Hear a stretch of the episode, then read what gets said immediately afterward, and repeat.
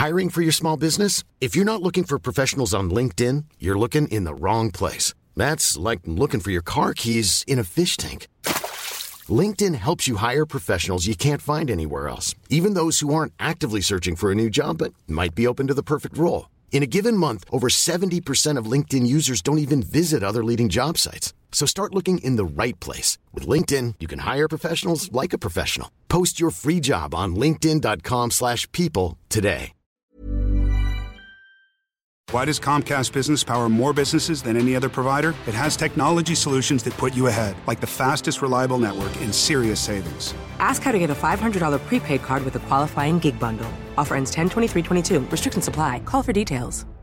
Why does Comcast Business power more businesses than any other provider? It has technology solutions that put you ahead, like the fastest reliable network and serious savings. Whether your small business is starting or growing, you need Comcast Business. Comcast Business, powering possibilities. Ask about Comcast Business Internet and Security Edge.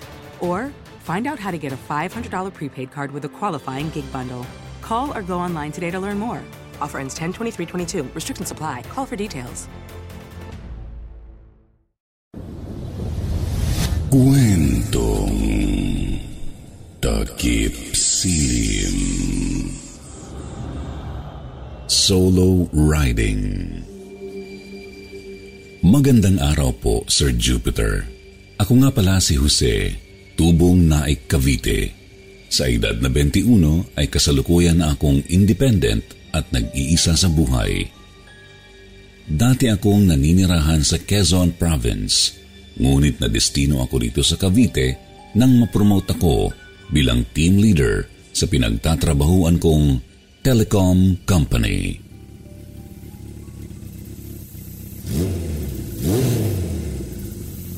Good morning, TL! Wow! New ride po ah! Uy, good morning. Aga nyo ah. Naks naman, umaasenso na si TL. Nako, hindi naman. Nakakaipon lang kahit papano. Uy, siya nga pala. Agaan. Uy, may pa-burger. Salamat, TL. Yes naman! Thank you, TL! Sana all may ride para hindi nalilate. May time pang umorder ng burger. Walang anuman. Bahay na kayo at mahaba ang araw natin ngayon. Skeletal workforce. Kaya tayo-tayo lang muna mag-aasikaso ng mga calls mamaya, ha? Naku, TL. Alam mo, parang pumupogi ka ngayon. Palunch ka na rin mamaya ah. Sus. Ayan na, nagkakabula na. Bilisan nyo nang kumain dyan at magsimula na tayo na maaga para makauwi mamaya. Dahil sa tagal ko sa trabaho, bagamat sapat lang ang aking kinikita buwan-buwan, ay nagawa kong makapag-ipon ng pambili ng pangarap kong motorsiklo. Noon pa man ay hilig ko na kasing mag-road trip, lalo na kapag stressful at toxic na sa trabaho. Kaya naman, matapos makuha ang bagong motor, ay sinamantala ko na kaagad ang aking day off. Naghanda ako para sa isang two-day road trip sa Alfonso, Cavite. Mga 40 minuto lamang ang biyahe mula sa Naik papunta sa Alfonso, kaya naisipan kong bumiyahe ng hapon at mag-overnight na lamang sa bayan o kung saan aabuti ng pagod sa gabi. Anak, sigurado ka bang ligtas yan? Alam mo naman ang mga motorista ngayon sa highway, puro padalos-dalos. Oo naman ma. Hindi naman ako masyado mag-highway eh. Ay bakit? Pupunta ka ba sa liblib? Diyos ko, mag-iingat ka. Maraming kawatan doon. May dala ka bang tubig, pagkain, bihisan? Siguraduhin mong sapat pang tatlong araw ang mga dala mo ha. Baka mas stranded ka kung saan. Ma, dalawang araw lang mo ako magro-road trip. Overnight nga lang eh. At uwi rin naman ako kinabukasan. Hindi na talaga kita mapipigilan, ano? Ma, relax ka lang. Uwi akong ligtas, pangako yan. Ay, tumatanda na talaga ang mga anak ko. Oh, basta, mag-iingat ka ha, magde-text ka at tatawagan mo ako. Anak, bis na bis na kita. Miss na rin kita, ma. Kaya mo, sa susunod, dyan naman ako magro-road trip. Ay nako, magmamotor ka mula Naik hanggang Quezon? Ikaw bata ka, huwag mo akong susubukan, malilintikan ka talaga sa akin. sige na, sige na ma. Baka pa ako sa daan eh. Text-text na lang. Sige anak, ingat.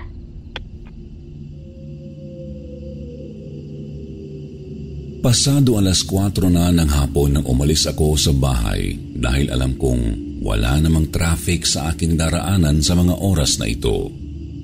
Mula sa bayan ng Naik ay pinasok ko ang shortcut sa barangay Halang. Napakaganda at napakaaliwanas ng daan na ito. Naramdaman ko ang hampas ng presko at sariwang hangin at nakalimutan ko ang stress sa trabaho dahil sa magagandang tanawing natagpuan ko rito. Habang nagsa-sightseeing ay naisip kong bagalan ang aking takbo upang manamnam pa ang ganda ng tanawin sa aking paligid. At dahil sa kawalan ng presence of mind at pagpapawalang bahala sa oras, ay inabot ako ng gabi sa daan. Bagamat alam kong shortcut ang aking dinaanan, ay hindi ko inasahang malabitukang manok pala ang kalsada sa lugar na ito liblib, mahamog, at nanunuot ang lamig. At dahil inabot na ako ng dilim, ay nagdalawang isip na ako kung itutuloy ko pa ba ang aking ruta. Ngunit dahil sa kagustuhan kong matapos ang ride ay tinuloy ko ito.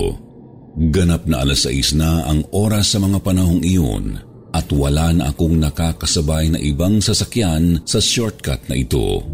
Kaya't bago magpatuloy sa ride, ay naisip kong tumawag muna sa mga kakilala upang masigurong may nakakaalam sa aking kinaroroonan. Hello, TL. Bakit po? Hello Jerry, asan ka ngayon? Nasa bahay po, sir. Off ko rin ngayon eh. Ay, oo. Oo, alam ko naman. Hindi ako magbibigay ng trabaho. Huwag ka magalala. Eh, magtatanong lang sana ako.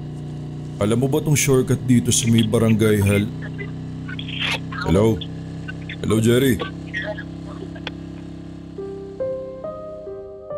Makalipas ang ilang sandali at ilang kilometro ng pagmamaneho ay nakarating ako sa isang tulay. Medyo may kalaliman ang tulay at may rumaragasang ilog sa ilalim nito.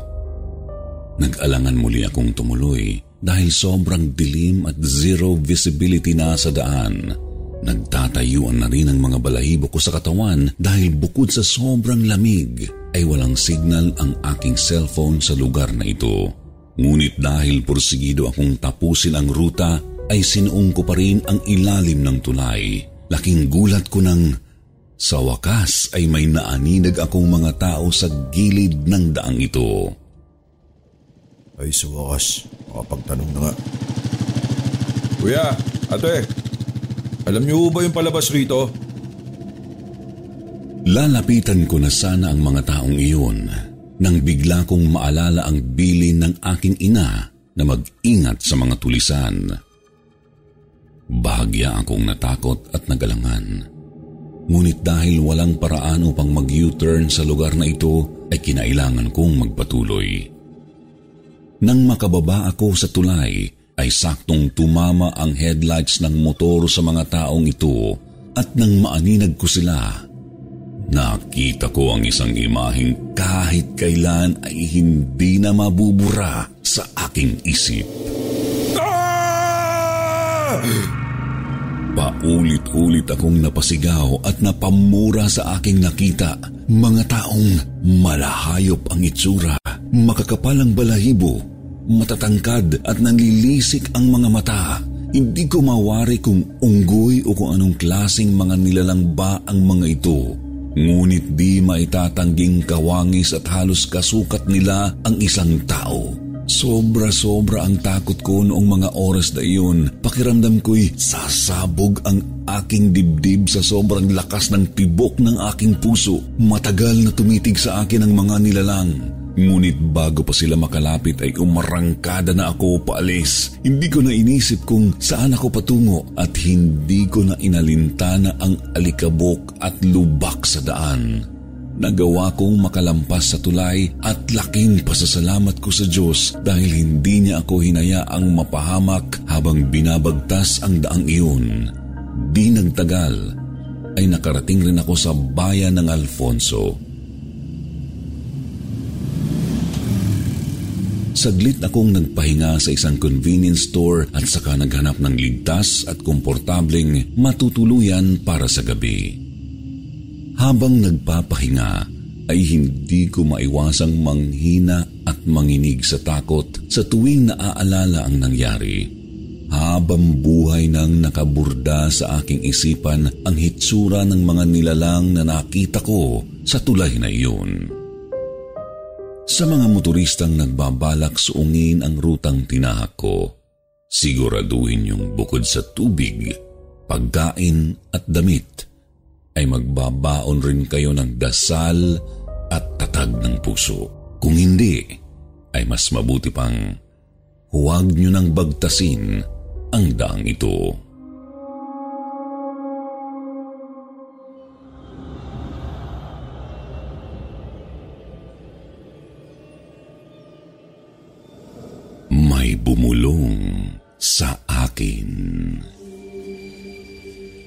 Magandang gabi po, Sir Jupiter. Maraming salamat po sa pagkakataon na maibahagi ang aking karanasan. Itago niyo na lang ako sa pangalang Jeff. Ako po ay isang 35 anyos na delivery rider mula sa Bacoor, Cavite. Kasalukuyan akong naninirahan rito kasama ang aking asawa at dalawang anak. Aaminin ko, Noong unay hindi naman talaga ako naniniwala sa mga kwentong kababalaghan. Hindi naman kasi ako matatakuting tao. At madalas, iniisip ko na ang mga kwentong paranormal ay pawang mga pantasya at haka-haka lamang. Sa tinagal-tagal kong nagtatrabaho bilang rider, ni minsan ay hindi ako nagkaroon ng kakilakilabot na karanasan hanggang sa dumating ang isang pangyayaring hindi ko makakalimutan. Naganap ito sa araw ng Sabado. Rush hour, kaya't maraming customer na nag-aabang ng mabubuk na sasakyan pa uwi. Isa na ako sa ilang mga riders na nag-duty sa mga oras na ito. Matapos maghatid ng ilang mga customer, ay nakatanggap ako ng tawag mula sa aking ina. Hello, Ma. Hello, Jeff. Kumusta? Ayos lang ho, Ma. Nakapaghapunan ka na ba? Eh, hindi pa nga ako eh. May susundin pa muna akong isang customer bago po magpahinga. Ay, ikaw ba'y naka-duty pa? Opo, Ma. Rush hour kasi. Eh, medyo madami-daming nag-aabang na magbubuk. Ah, pwede bang pagkatapos niyan eh sunduin mo ako din sa Batangas? Ayaw daw ng papa mong magpagabi ako din eh. Oo naman ma. Sige kaso paantay na lang ulit konti ha. May ihatid pa kasi ako sa Paranaque ma eh. Uh, baka medyo gabi na rin ako nadating dyan. Uh, di po ba magagalit si Papa? Ay sus, bahala siya. Basta dumiretso ka rin niya pagkatapos niya na. Sige, sige po ma. Nang maihatid ko ang huling customer ay agad akong bumiyahe papuntang Batangas. Dahil sa sobrang traffic at layo ng aking mga destinasyon ay pasado alas 9 na nang masimulan ko ang aking biyahe. Upang mapabilis ay naisip kong dumaan sa isang di tanyag na shortcut sa bandang tanawan kahit di ko pa masyadong kabisado at ilang beses ko palang itong nadaraanan. Nang makita ko ang entrada sa daan na yun ay agad ko itong sinuong. Kahit walang kailaw-ilaw, walang katao-tao at labis na magkakalayo ang mga bahay sa paligid. Sinubukan kong iwaglit ang pangamba sa aking isip at binagalan ko na lamang ang takbo upang manatiling ligtas sa daang ito. Ayon sa ginagamit kong navigation app, ay 30 minutes lang umano ang aabutin ng biyahe ko rito. Ngunit lumipas na ang ilang oras nang mapansin ko na ang mga bahay na nadaraanan ko ay umuulit-ulit at tila di ako umuusad sa aking dinaraanan. Sinubukan kong i-check ang aking lokasyon sa navigation app, ngunit nagloloko na ito. At ang cellphone ko mismo ay nagloloko at namamatay-matay na rin. Abay, napakamalas nga naman. Kung kailan ka nagmamadali, saka naman nagkakaganito. Kung alam ko lang, edi sana nag-highway na lang ako. Shortcut, shortcut pa kasing nalalaman, alungkat ka tuloy. Bigla akong nanlamig nang makarinig ako ng isang mahinang hagikgik.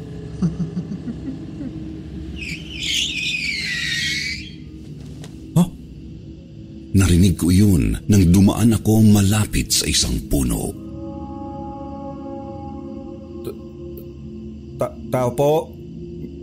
May tao po ba riyan?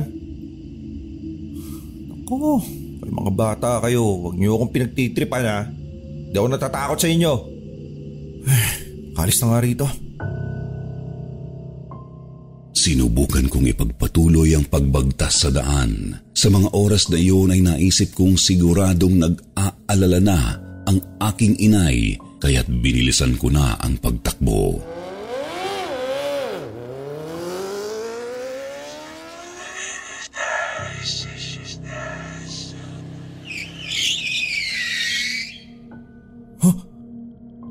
Agad akong napatingin sa aking likuran dahil ang ingay ay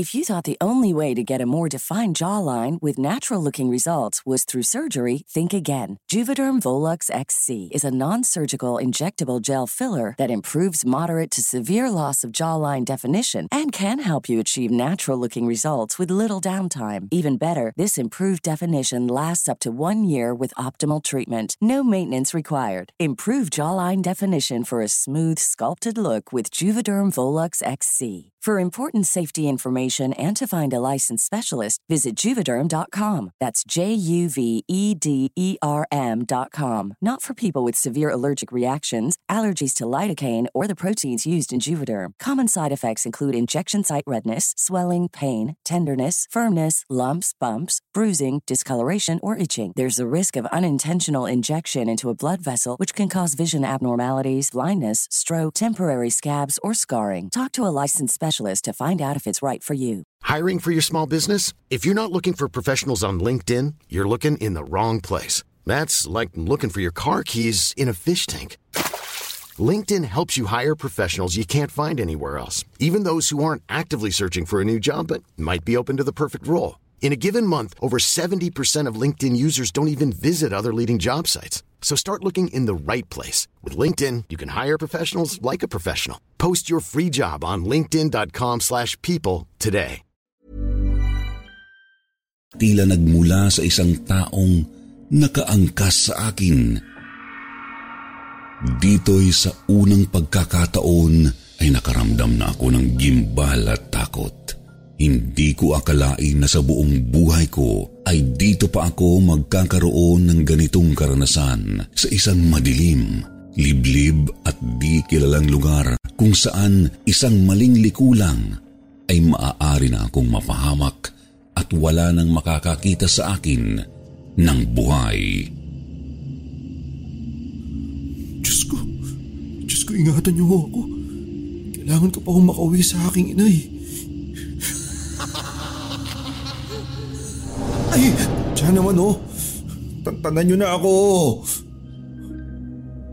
Dali-dali akong umalis sa lugar na iyon, ngunit habang nagmamaneho ay ramdam na ramdam ko ang biglang pagbigat ng dinadala kong motor na tila mayroon ngang nilalang na nakaangkas rito. Upang mawala ang aking takot ay nagsimula akong magpatugtog. Gumaan ang aking pakiramdam nang tumugtog ang mga kanta sa aking cellphone. Ngunit bahagya pa rin itong nagloloko at panakanakang humihinto.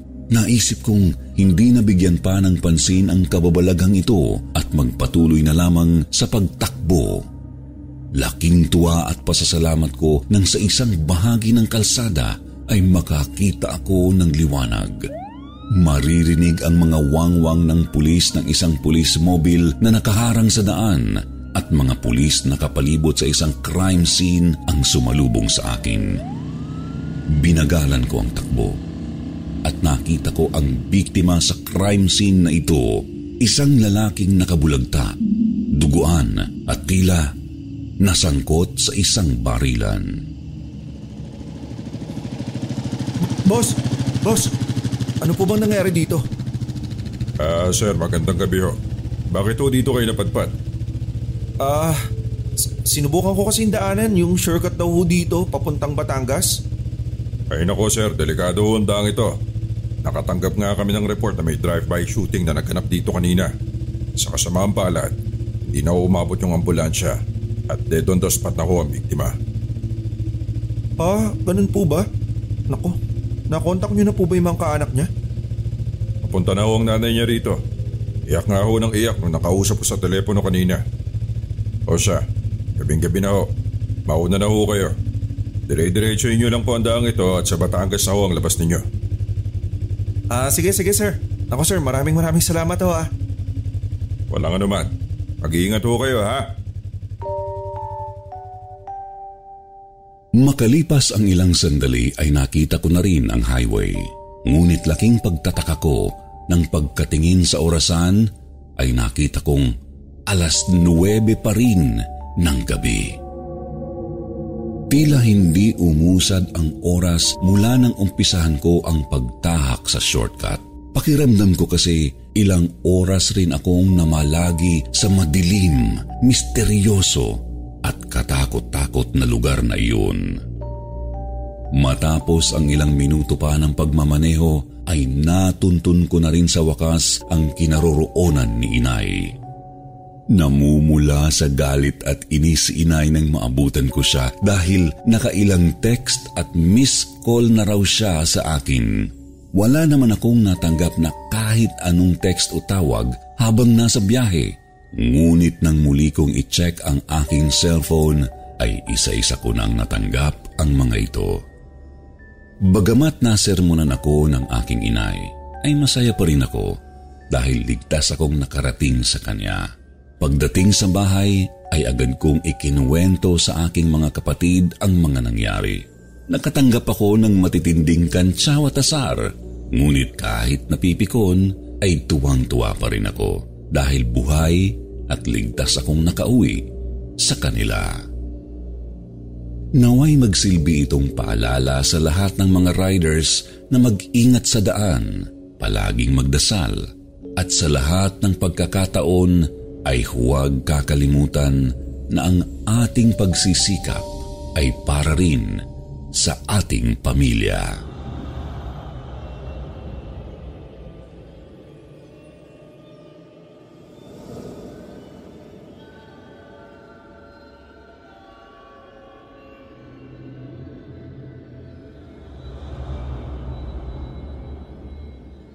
Bicol Road Trip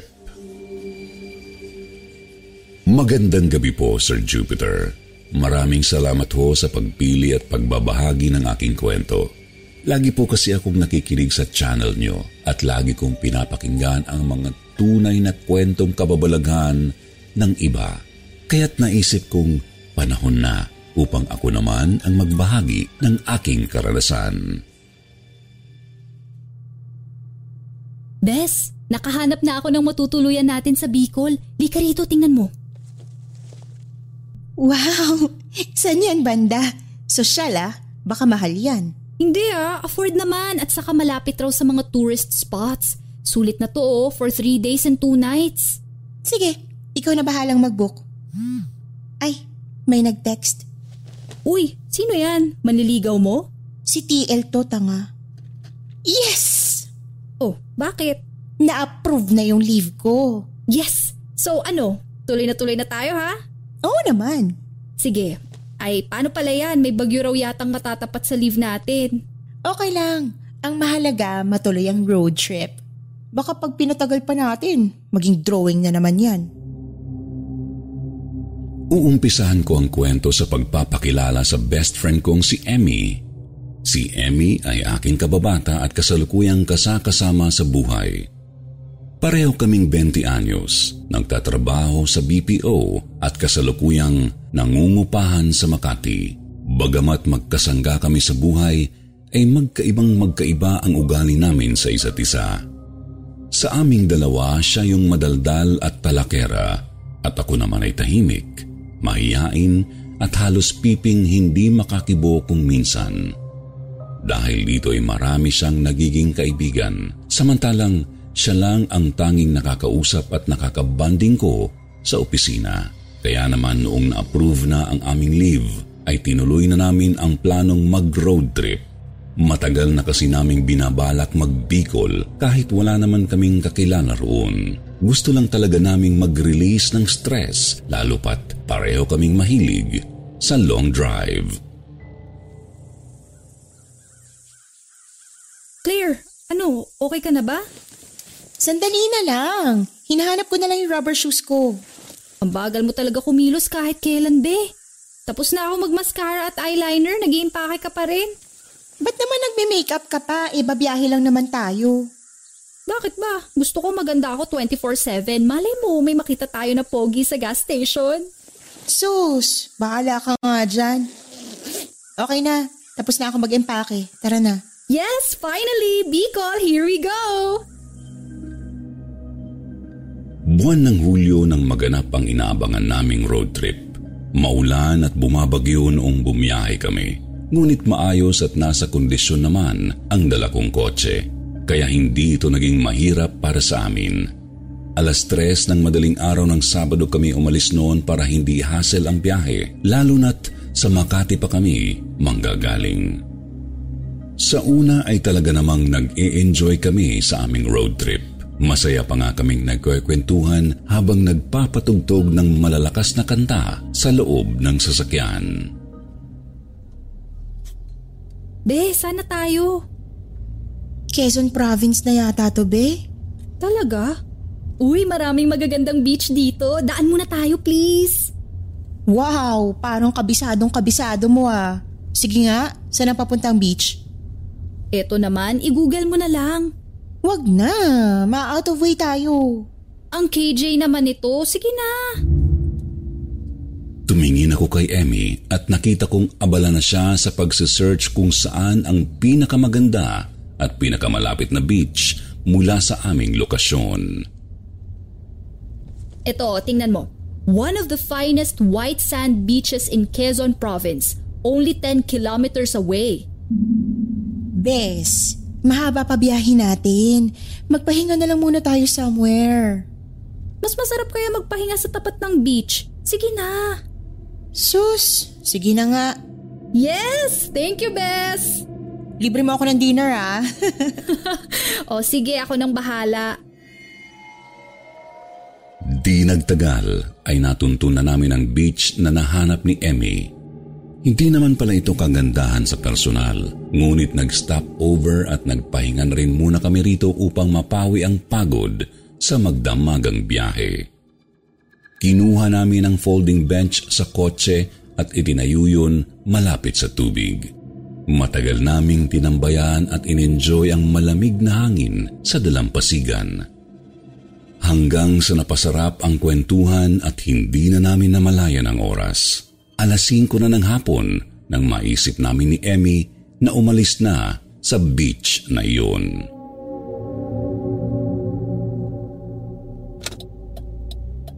Ala, Claire, na-late na tayo ng alis. Gagabihin tayo niyan sa daan. Do you think it's still safe? Hoy, bruha. Baka ako na naman sisihin mo, ha? Remember, ikaw ang nagyaya sa beach na yan. Bakit? Nagustuhan mo rin naman ah. Di ko naman kasi in-expect na creepy pala doon pag gabi na. Maski ako ay hindi nakapansin na wala palang kailaw-ilaw sa lugar na iyon. Kung tutuusin ay pasado alas 5 pa lamang ng hapon. Ngunit dahil sa mga naglalakihang punong humaharang sa katiting na sikat ng araw ay naging napakadilim ng kalsadang binabaybay namin. Makalipas ang isang oras ng pagmamaneho, ay biglang napasigaw si Emmy. Bes! Wait! Look oh! May tao! Bigla akong napapreno nang marinig ang sigaw ni Emmy dahil mayroon siyang tinuturo sa harap mismo ng sasakyan. Ha? Ano ba yun? M- may tao! Kaagad kong sinipat-sipat ang harap ng sasakyan, ngunit wala naman akong nakita. Akala ko tuloy ay nakabangga ako ng isang tao. Bababa na sana ako ng sasakyan nang biglang pigilan ako ni Emmy. Wag Claire! May tao nga! Nakita ko may hawak siyang something, something na matalim. Kinabahan ako nang sinabi niyang ang nakita niya'y may hawak na patalim. Nabanaag ko sa mga mata ni Emmy ang takot. Alam kong hindi siya nagsisinungaling kaya't kaagad kong pinaandarang sasakyan. Hindi pa kami nakalalayo ay may biglang lumagabog na sa likod ng kotse. Uh, ano yun? Tiningnan ko ang side mirror ng kotse at halos mahulog ang puso ko sa kaba nang makita ko ang isang taong humahabol sa amin at tulad nga ng sabi ni Emmy ay may dala itong itak. Naaaninag ko ng gusto ang itsura ng taong yun dahil malakas ang rear light ng kotse. Pareho na kaming nagsisigaw ni Emmy sa sobrang takot habang ako naman ay hindi magkanda o gaga sa pagmamaneho. Ah, Bes! Bilisan mo! Bes, teka, teka! Relax ka lang! Huwag ka magpanik! Ah! Halos tumalon na ang kotse sa mga lubak ng daan sa sobrang bilis kong magpatakbo. Di nagtagal ay umabot kami sa isang gas station at dito'y nakahinga na kami ng maluwag. Dito muna kami nagpahinga dahil maliwanag at maraming sasakyan sa paligid. Kaagad namin ikinuwento ang aming naranasan sa staff doon. Hinabol kami ng lalaking may itak doon kanina. Buti na lang nakita namin tong gas station na to. Naku, oo nga ma'am. Buti na lang nakatakas ka agad kayo. Marami nga pong mga tulisan sa lugar na yan, kaya mag-iingat ho kayo. Nang malaman namin ni Emmy na mga tulisan pala ang nakaengkwentro namin sa lugar na iyon, ay hindi kami tumuloy pa sa Bicol. Napagalaman rin namin na nasa boundary na pala kami ng Quezon at Camsur noong mga oras na iyon. Naghanap na lamang kami ng matutuluyan at kinabukasan ay umuwi na rin kami ng Maynila. Mula nga noon ay hindi na kami nagpapagabi sa daan lalo na kung hindi kami masyadong pamilyar sa lugar na aming kinaroroonan. Hanggang dito na lamang po ang kwento tungkol sa aming karanasan. Hindi man po ito isang kwentong kababalaghan, naway magsilbi pa rin po itong paalala sa lahat ng biyahero na maghanda, magdasal at mag-ingat sa daan. Maraming salamat po.